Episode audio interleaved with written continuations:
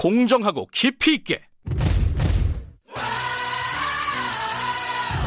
오늘 하루 이슈의 중심.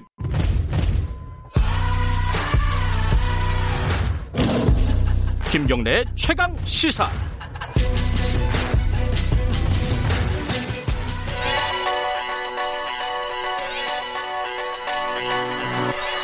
최강 시사 윤태곤의 눈. 네, 윤태곤의 눈. 저, 이제와 전략그룹 더모아의 윤태곤 정치 분석실장 나와 계십니다. 안녕하세요. 네, 안녕하세요. 오늘 퀴즈 간단하게 하나 해드리겠습니다. 네. 자, 어, 정부 여당이 어, 해제하기로 검토를 한다고 하니까 서울시하고 환경단체가 절대 불가를 외치면서 반발하고 있습니다. 방금 김상조 실장이 마지막에 얘기한 부분입니다. 이 구역의 이름은 무엇일까요? 1번 그린벨트, 2번 루즈벨트, 3번 안전벨트. 어, 이, 예, 4번은 얘기 안 하겠습니다. 예, 샵 9730으로 보내주시고요. 어, 짧은 문자는 50원, 긴 문자는 100원입니다. 이재명 지사 얘기하실 네, 거죠? 우리 그저께 이야기했잖아요. 네. 예고 편식으로 이야기를 했는데 어제 제일 큰 뉴스였죠. 그렇죠. 대통령 국회 연설 개원식보다 훨씬 더 관심이 많이 모았어요. 어쩔 수 없죠, 뭐. 예. 예. 뭐 아시다시피 보도들 보셨을 테니까 이제 무죄, 무죄, 취직, 음, 파기환송이 파기환송. 됐고.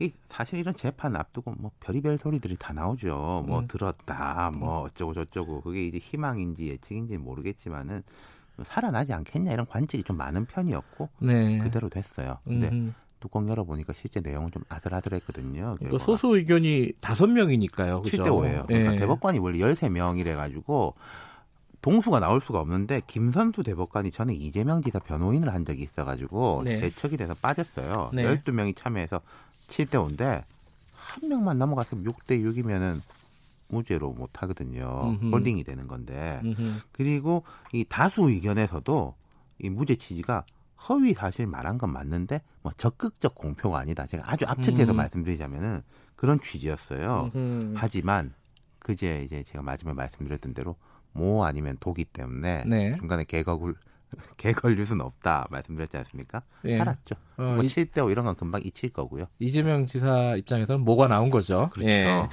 이제 이제 정치 얘기를 어, 네. 정치적으로는 이거 굉장한 어떤 변수가 되겠죠. 아, 그렇죠. 이 음. 재판을 앞두고 이 지사의 지지율이 쭉 상승세였는데 이제 차기 대선 후보로서의 지지도 그렇고 도정 지지도 그렇고 오늘 조간 신문에서도 보니까 이제 뭐 단단한 2등이던데 네. 그런 상황에서 무죄까지 나왔으니까 더 가속이 붙는 거죠. 네. 지금 이낙연 당권 후보가 있고 이 지사가 있고 또 다른 사람들이 있는데 대략 1강 1중 다약 이런 구도예요. 뭐 예. 여권만 봐도 그렇고 여야 합쳐서 봐도 그렇고 근데 최근에 1, 2등 차이가 많이 줄었거든요. 네. 더 줄어들 수도 있을 거예요. 음, 다음 여론조사가 좀 궁금해요. 그죠? 그러니까 음. 뭐 양강 구도로 갈 것 같아요. 네. 뭐 계속 그렇게 간다는 건 아니라 큰 변수가 생기기 전에 당장은 좀 그럴 것 같다. 예. 음. 자, 그러면은 대선 주자로서의 입지는 탄탄해질 가능성은 네. 높아 보이고요. 그죠? 그렇죠. 예. 좀 전당대회에 영향을 좀 줄 수 있을까요? 그게 이게 전당대회 자체 크게 영향을 준다기보다는 네. 이낙연 어 당권 후보의 좀 스탠스가 약간 바뀔 것 같다는 생각은 들어요. 그래요? 어떻게 해요? 그러니까 지금까지는 전당대 자체 분위기가 잘 안 뜨고 뭐 이낙연이 안 그렇죠. 뜨는 것도 있지만은 좀 이낙연 개인에 대해서는 현안에 대한 논평이 늦거나 뜨뜻미지근하다 이런 평이 있지 않습니까? 네. 약간 비꼬아서 말하는 사람들은 맨날 엄중히 지켜보냐. 맞아요, 맞아요. 유행어 되겠어요. 네, 근데. 이재명 예. 지사는 뜨뜻미지근하고는 거리가 먼 사람이잖아요. 네. 그러니까 그런 부분에서 이제 안정감 대 화끈함인데 이게 절대적으로 어떤 게 낫다 이런 말을 할 수는 있지, 없지만은 어떤 국면에서는 어떤 덕목이 더 주목을 받는다 이 정도는 말할 수 있는데 이낙연 후보 입장에서는 뭘 좀 바꿔야 될 때가 왔다 스타일에 대해 가지고 이재명 지사도 따라오고 있는데 이제 그런 음, 거죠. 그런 생각이 아 그런 타이밍이 올 가능성이 있겠네요. 그죠? 그렇죠. 예. 그러면 지금 대선은 어떻게 될까? 경선은.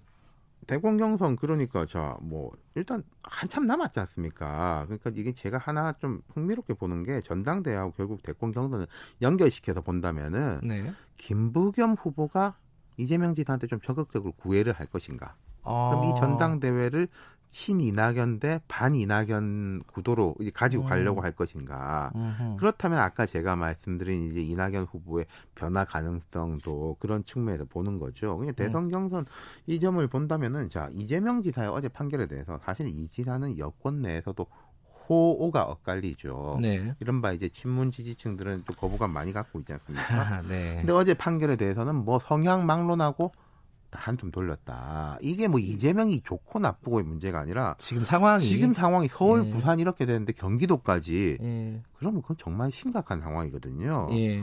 우리나라 지방자치제가 실시된 이후에 이런 적이 없었으니까 이제. 한숨을 돌리는 것이고 대선 경선은 내년 3월이니까 많이 남았는데 자, 네. 그럼 일단 이재명 지사가 어떻게 움직일 건가 예측해 보자면은 제가 볼 땐 그래요.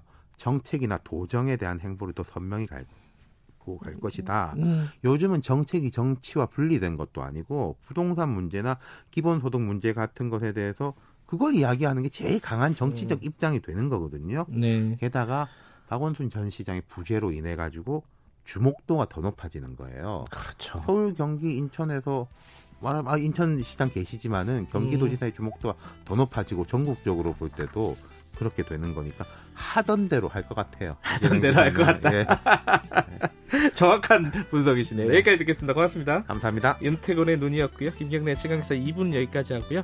잠시 후에 3부에서 뵙겠습니다. 일부 지역국에서는 해당 지역 방송 보내드립니다.